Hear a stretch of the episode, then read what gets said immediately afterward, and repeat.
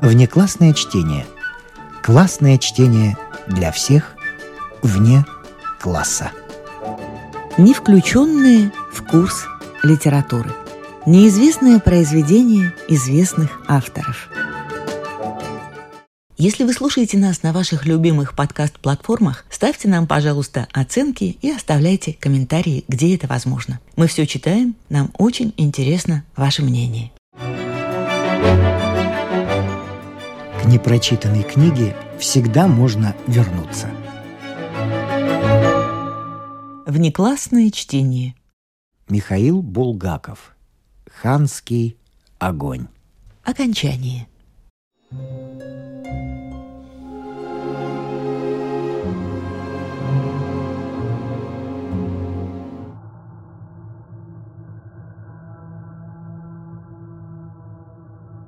В дверях бального зала мелькнуло серое пальто, и показался иностранец в золотых очках.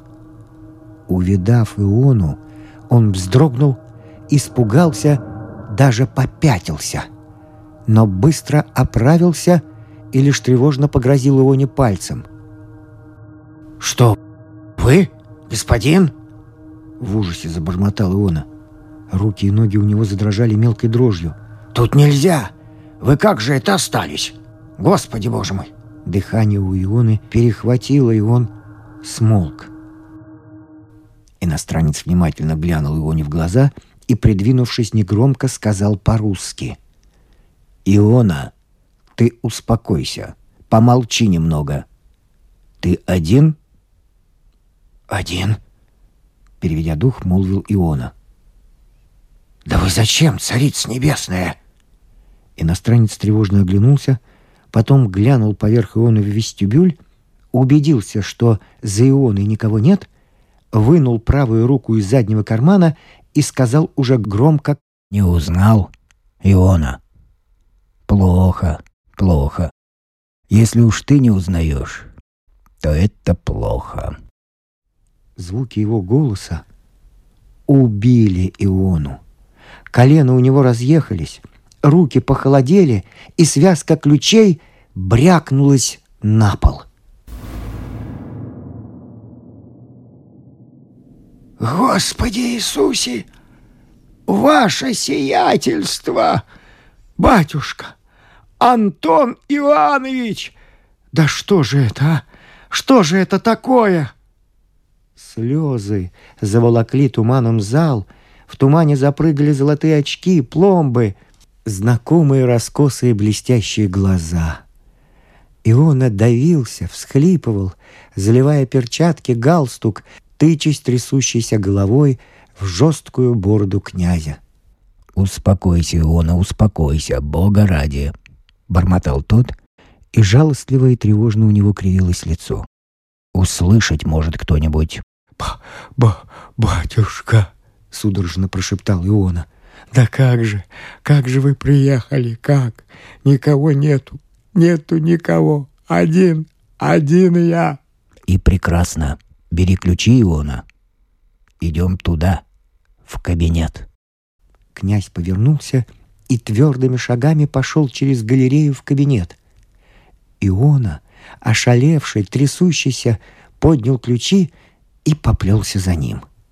Князь оглянулся — снял серую пуховую шляпу, бросил ее на стол и сказал «Садись, Иона, в кресло». Затем, дернув щекой, оборвал со спинки другого с выдвижным пультом для чтения табличку с надписью «В кресло не садиться» и сел напротив Ионы. Лампа на круглом столе жалобно звякнула, когда тяжелое тело вдавилось в Софьян. В голове у Ионы все мутилось и мысли прыгали бестолково, как зайцы из мешка в разные стороны.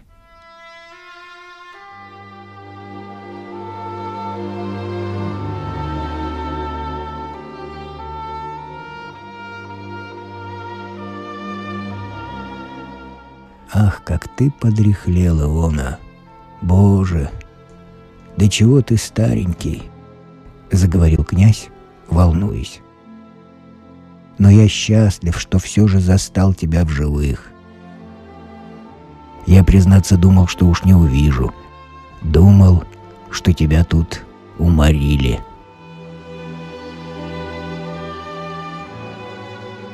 От княжеской ласки Иона расстроился и зарыдал, тихонько утирая глаза. «Как, как же вы приехали, батюшка?» А?» Шмыгая носом, спрашивал Иона. «Ну, полно, полно, полно, перестань!» «Как же это я не узнал вас, старый хрен! Глаза у меня слепнут! Как же это вернулись вы, батюшка! Очки!» очки-то вот у вас, очки, вот главное, и бородка. И как же вы вошли, что я не заметил?» Тугайбек вынул из жилетного кармана ключ и показал его Ионе. «Через малую веранду из парка, друг мой. Когда вся эта сволочь уехала, я и вернулся. А очки...» Князь снял их. «Очки здесь уже на границе надел. Они с простыми стеклами. Княгинюшка-то, господи! Княгинюшка с вами, что ли?» Лицо у князя мгновенно постарело. «Умерла, княгиня. Умерла в прошлом году», — ответил он и задергал ртом. «В Париже умерла от воспаления легких. Так и не повидала родного гнезда, но все время его вспоминала очень вспоминала и строго наказывала, чтобы я тебя поцеловал, если увижу. Она твердо верила, что мы увидимся. Все Богу молилась. Видишь, Бог и привел. Князь приподнялся, обнял Иону и поцеловал его в мокрую щеку. Иона, заливая слезами, закрестился на шкафы с книгами, на Александра Первого, на окно, где на самом донышке таял закат. «Царствие небесное!» — дрожащим голосом пробормотал он. «Панихидку, панихидку отслужу в Орешневе!» Князь тревожно оглянулся. Ему показалось, что где-то скрипнул паркет. «Нету?» «Нету. Не беспокойтесь, батюшка. Одни мы. И быть некому. Кто ж кроме меня придет? Ну вот что. Слушай, Иона, времени у меня мало. Поговорим о деле. Мысли у Ионы вновь встали на дыбы. Как же в самом деле? Ведь вот он, живой, приехал. А тут мужики, мужики-то, поля. В самом деле, ваше сиятельство. Он умоляюще поглядел на князя. Как же теперь быть? Дом-то? Аль вернут? Князь рассмеялся на эти слова Ионы, так что зубы у него оскалились только с одной стороны, с правой. «Вернут! Что ты, дорогой?» Князь вынул тяжелый желтый портсигар, закурил и продолжал. «Нет, голубчик Иона, ничего они мне не вернут. Ты, видно, забыл, что было? Не в этом суть. Ты вообще имей в виду, что приехал я только на минуту и тайно. Тебе беспокоиться абсолютно нечего. Тут никто и знать ничего не будет. На этот счет ты себя не тревожь. Приехал я...» Князь поглядел на угасающие рощи. «Во-первых, поглядеть, что тут творится. Сведения я кое-какие имел. Пишут мне из Москвы, что дворец цел, что его берегут как народное достояние народное. Зубы у князя закрылись с правой стороны и оскалились с левой. Народное так народное. Черт их бери. Все равно. Лишь бы было цело, оно так даже и лучше. Но вот в чем дело. Бумаги-то у меня тут остались важные. Нужны они мне до зарезу насчет самарских и пензенских имений. И Павла Ивановича тоже. Скажи, кабинет-то мой рабочий растащили или цел?» Князь тревожно тряхнул головой на портьеру. Колеса в голове Ионы ржаво заскрипели. Перед глазами вынырнул Александр Эртус, образованный человек в таких же самых очках, как и князь. Человек строгий и важный. Научный Эртус каждое воскресенье наезжал из Москвы, ходил по дворцу в скрипучих рыжих штиблетах, распоряжался, наказывал все беречь и просиживал в рабочем кабинете долгие часы, заваленные книгами, рукописями и письмами по самую шею. Иона приносил ему туда мутный чай. Эртус ел бутерброды с ветчиной и скрипел пером. Порой он расспрашивал Иону о старой жизни и записывал, улыбаясь. «Цел-то цел кабинет», — бормотал Иона. «Да вот горе, батюшка, ваше сиятельство, запечатан он, запечатан». «Кем запечатан?» «Эртус Александр Абрамович из комитета». «Эртус?» — переспросил Тугайбек. «Почему же именно Эртус, а не кто-нибудь другой запечатывает мой кабинет?» «Из комитета он, батюшка», — виновато ответил Иона из Москвы. Наблюдение ему, вишь, поручено. Тут ваше сиятельство внизу-то библиотека будет, и учить будут мужиков. Так вот, он библиотеку устраивает». «Ах, вот как! Библиотеку?» Князь ощерился. «Что ж, это приятно. Я надеюсь, им хватит моих книг. Жалко, жалко, что я не знал а то бы я им из Парижа еще прислал. Но ведь хватит?» «Хватит, ваше сиятельство», — растерянно хрипнул Иона. «Ведь, видимо-невидимо, книг-то у нас». Мороз прошел у Ионы по спине при взгляде на лицо князя. Тугайбек съежился в кресле, поскреб подбородок ногтями, затем зажал бородку в кулак — и стал диковинно похож на портрет Раскосова в Мурмолке. Глаза его подернулись траурным пеплом. «Хватит? Превосходно!» Этот твой Эртус, как я вижу, образованный человек и талантливый. Библиотеки устраивает, в моем кабинете сидит.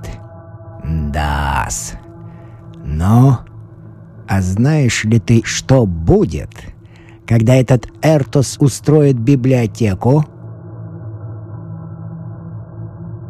И он умолчал и глядел во все глаза. «Этого Эртуса я повешу вон на той липе». Князь белой рукой указал в окно, что у ворот. И он тоскливо и покорно глянул вслед руке. «Не, справа у решетки. Причем день Эртус будет висеть лицом к дороге, чтобы мужики могли полюбоваться на этого устроителя библиотек. А день лицом сюда, чтобы он сам любовался на свою библиотеку. Это я сделаю, Иона, клянусь тебе. Чего бы мне это ни стоило. Момент такой настанет, Иона, будь уверен. И может быть очень скоро. А связей, чтобы мне заполучить Эртуса, у меня хватит. Будь покоен. Иона судорожно вздохнул. «А рядышком», — продолжал Тугай нечистым голосом, — «знаешь, кого пристроим? Вот этого голова. Антонов Семен. Семен Антонов». Он поднял глаза к небу, запоминая фамилию. «Честное слово, я найду товарища Антонова на дне моря. Если только он не подохнет до той поры, или если его не повесят в общем порядке на Красной площади. Но если даже повесят, я перевешу его на день-два к себе. Антонов Семен уже распользовался гостеприимством ханской ставки и голый ходил по дворцу в Пенсне. Тугай проглотил слюну, отчего татарские скулы вылезли желваками. Ну что ж, я приму его еще раз, тоже голова. Ежели он живым мне попадется в руки, у Иона, не поздравлю я Антонова Семена. Будет он висеть не только без штанов, но и без шкуры. Иона, ты слышал, что он сказал про княгиню-мать? Слышал? Иона горько вздохнул и отвернулся. «Ты верный слуга, и сколько бы я ни прожил, я не забуду, как ты разговаривал с Голом. Неужели тебе теперь не приходит в голову, как я в ту же секунду не убил Голова, а? Ведь ты же знаешь меня, Иона, много лет». Тугайбек взялся за карман пальто и выдавил из него блестящую рубчатую рукоятку. Беловатая пенка явственно показалась в углах рта, и голос стал тонким и сиплым. «Ну вот, не убил, не убил Иона, потому что сдержался вовремя. Но чего мне стоило сдержаться, зная только один я? Нельзя было убить Иона. Нельзя. Это было бы слабо и неудачно.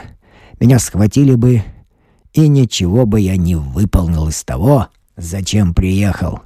Мы сделаем его на большее, получше. Делаем, сделаем. Вот видишь, вот. Князь пробормотал что-то про себя и стих.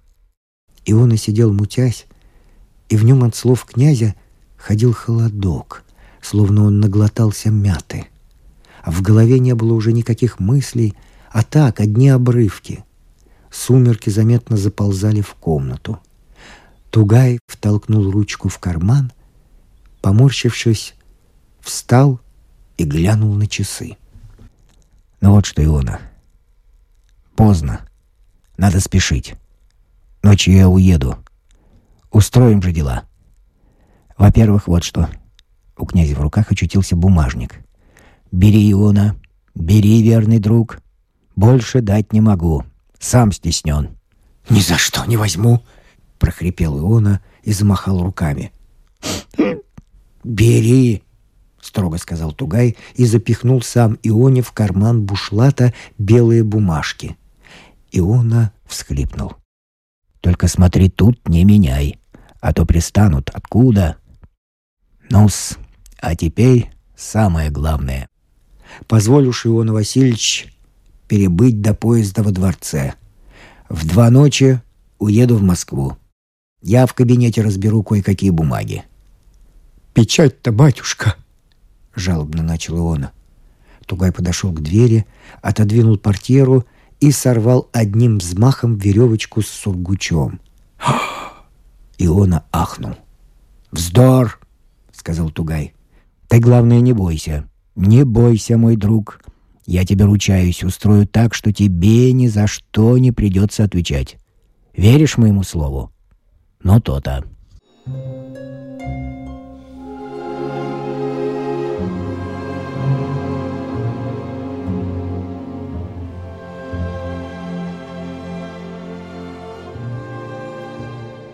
Ночь подходила к полночи.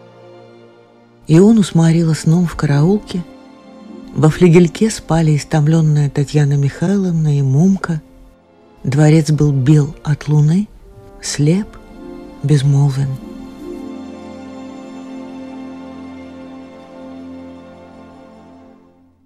В рабочем кабинете с наглухо закрытыми черными шторами горела на открытой конторке керосиновая лампа, мягко и зелено освещая вороха бумаг на полу, на креслах и на красном сукне. Рядом в большом кабинете с задернутыми двойными шторами нагорали стеариновые свечи в канделябрах.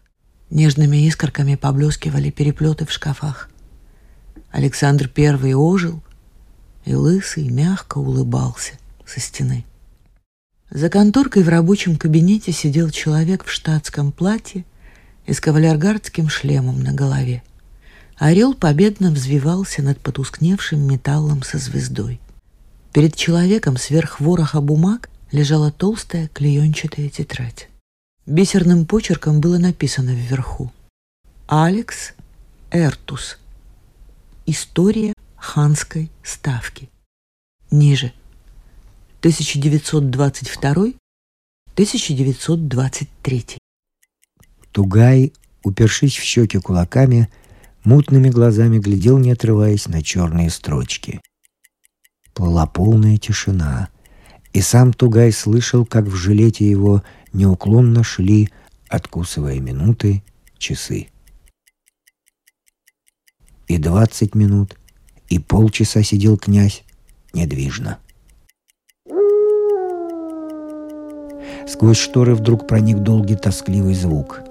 Князь очнулся, встал, громыхнув креслами. «У, проклятая собака!» — проворчал он и вошел в парадный кабинет. В тусклом стекле шкафа навстречу ему пришел мутный кавалергард с блестящей головой. Приблизившись к стеклу, Тугай всмотрелся в него. Побледнел. Болезненно усмехнулся. «Фу, с ума сойдешь!» – прошептал он. Он снял шлем, потер висок, подумал, глядя в стекло. И вдруг яростно ударил шлем озим так, что по комнатам пролетел гром, и стекла в шкафах звякнули жалобно – Тугай сгорбился после этого, отшвырнул каску в угол ногой и зашагал по ковру к окну и обратно. В одиночестве, полный, по-видимому, важных и тревожных дум, он обмяк, постарел и говорил сам с собой, бормоча, покусывая губы. «Это не может быть. Не, не, не». скрипел паркет, и пламя свечей ложилось и колыхалось. В шкафах зарождались и исчезали седоватые зыбкие люди. Круто повернув на одном из кругов, Тугай подошел к стене и стал всматриваться. На продолговатой фотографии тесным амфитеатром стояли и сидели застывшие и так увековеченные люди с орлами на головах. Белые раструбы перчаток, рукояти палашей — в самом центре громадной группы сидел невзрачный с бородкой и усами, похожий на полкового врача человек.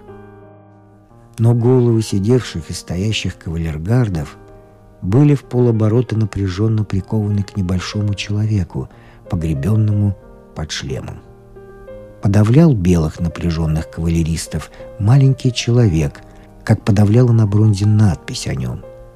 Каждое слово в ней – заглавной буквы – Тугай долго смотрел на самого себя, сидящего через двух человек от маленького человека.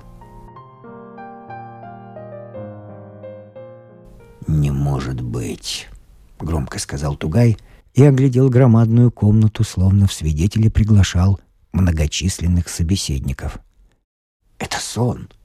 Опять он пробормотал про себя, затем бессвязно продолжал. «Одно. Одно из двух.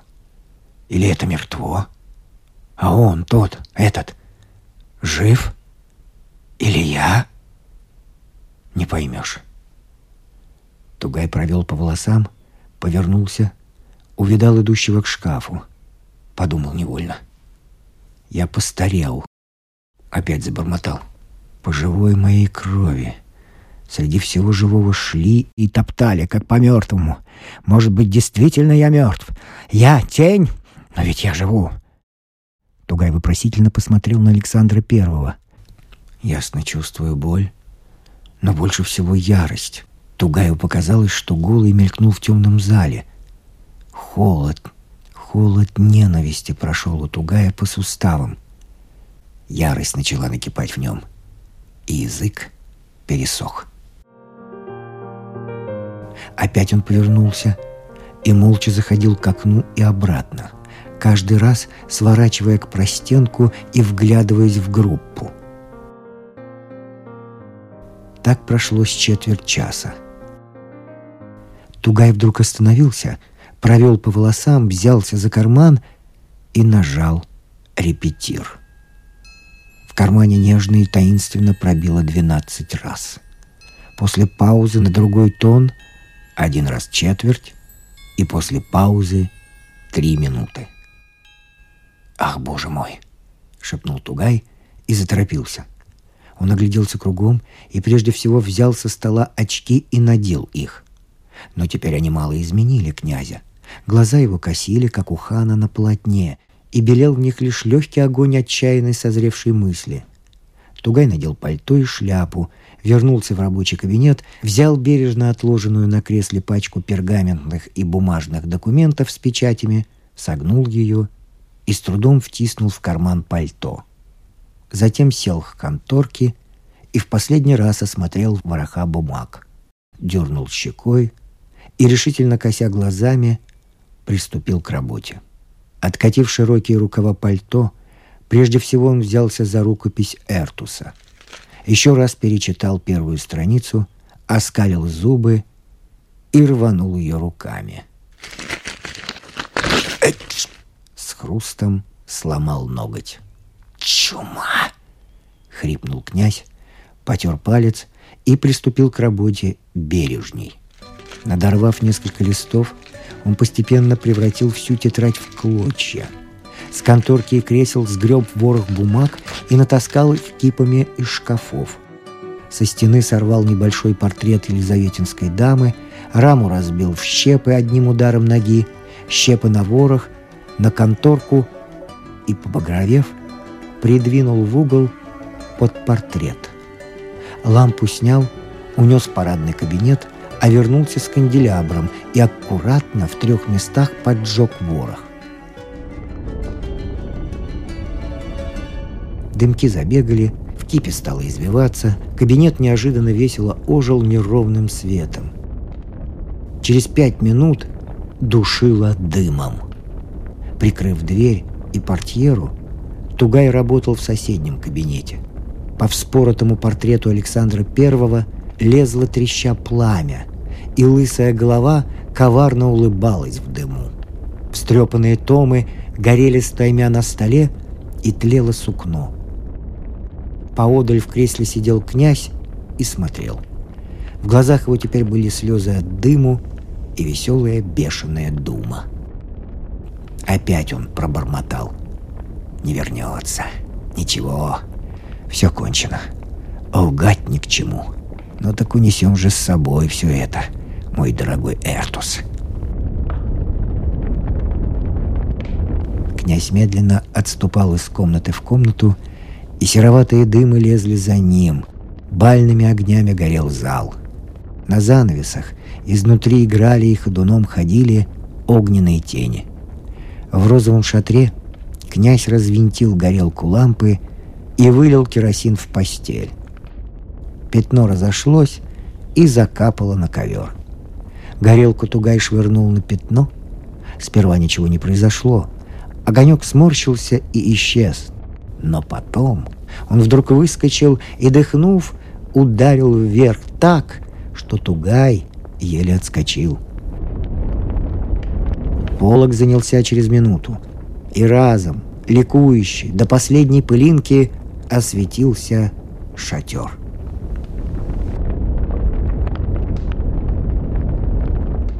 «Теперь надежно», — сказал Тугай и заторопился. Он прошел баскетную, бильярдную, прошел в черный коридор, гремя по винтовой лестнице спустился в мрачный нижний этаж, тенью вынырнул на освещенной луной двери на восточную террасу, открыл ее и вышел в парк. Чтобы не слышать первого вопля Ионы из караулки. Воя Цезаря втянул голову в плечи и незабытыми тайными тропами нырнул во тьму.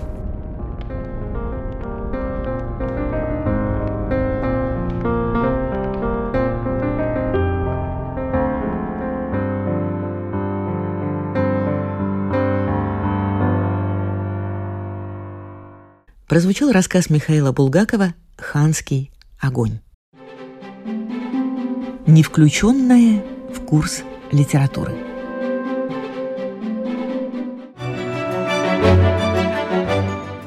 К непрочитанной книге всегда можно вернуться. Внеклассное чтение. Классное чтение для всех вне класса. Рассказ Михаила Булгакова «Ханский огонь» впервые был напечатан в красном журнале «Для всех» в 1924 году. Сочинение, признанное многими критиками наиболее булгаковским, по жанру скорее повесть, чем рассказ. и, может быть, самый живописный из повествовательных рассказов Булгакова. И самый историчный. Есть несколько версий о возникновении замысла этого произведения. Каждая из них по-своему интересна и небезосновательна. По воспоминаниям одного из сотрудников газеты «Гудок», работавшего вместе с Булгаковым, прежде всего на написание этого рассказа Михаил Афанасьевич подтолкнул разговор с Валентином Катаевым, который вроде бы как-то пожаловался, что нынешние авторы пишут плохо, скучно, скверно, никакой выдумки. Прочитаешь два первых абзаца, дальше можно и не читать, развязка ясна, рассказ просматривается насквозь до последней точки. И вот Булгаков, якобы задетый за живое, якобы ответил, что клянется и обещается, написать рассказ и завязку так, что и не развяжете, пока не прочитаете до последней строчки. И написал. И, насколько помнится, даже напечатал. Назывался этот рассказ «Антонов огонь», а сюжет таков. Революция, деревня бунтует, помещик бросил усадьбу и сбежал. Батраки и дворни, ставшие хозяевами, живут как умеют. Водовоз Архип растер сапогом ногу. Начинается гангрена, или в просторечии Антонов огонь. Срочно надо ехать за доктором, а лошади нет. Общая растерянность, тревога, а ночью в усадьбе пожар. Тайно возвращается ее владелец, князь Антон, и поджигает все постройки. По авторскому замыслу, пожар и был тот настоящий Антонов огонь, который дал заголовок рассказу. Однако в окончательном варианте водовоз не присутствует, а огонь назван ханским. По другой же версии, замысел сочинения связан прежде всего с личностью знаменитого участника убийства Распутина князя Феликса Юсупова и его имением Архангельское под Москвой. Некоторые приметы этой усадьбы и дворца действительно можно найти в рассказе. В третьем же варианте прототип главного героя, князя Тугайбека, это князь вовсе не Юсупов, а Голицын, поскольку сохранился документ его обращения к мужикам после революции, заселившимся в его бывшее имение в Калужской губернии. Цитирую. «Грабьте, подлецы, все мое добро, грабьте. Только липовые аллеи не трогайте, которая моими предками посажена. На этих липах я вас, мерзавцев, вешать буду, когда вскоре в Россию вернусь».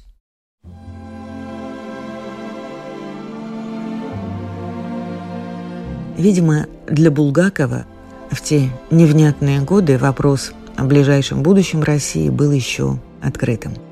И он еще и не догадывался о печальной судьбе большинства своих произведений.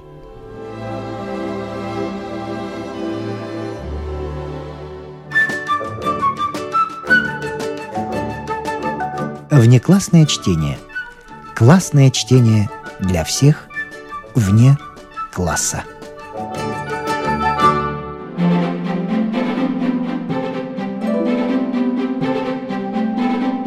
С вами прощаются актеры Наталья Щеглова и Вадим Гросман. Музыкальный редактор Виктор Петров. Слушайте нас в Spotify, на платформах CastBox, Яндекс Музыка, Apple Podcast и других. Самых маленьких слушателей мы приглашаем побывать в гостях у книжки. Подкаст Латвийского радио 4.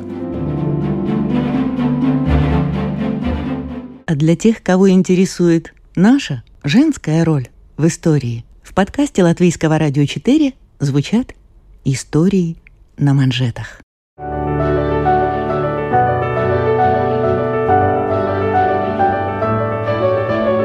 О знаменитых дамах своего да и нашего времени, о тех, чья жизнь стала отражением эпохи, об участницах или свидетельницах поворотных моментов в истории человечества – Истории на манжетах. Этот и другие подкасты Латвийского радио 4 вы найдете в Spotify, а также на платформах CastBox, Яндекс.Музыка, Apple Podcast и других. Если вы слушаете нас на ваших любимых подкаст-платформах, ставьте нам, пожалуйста, оценки и оставляйте комментарии, где это возможно. Мы все читаем, нам очень интересно ваше мнение.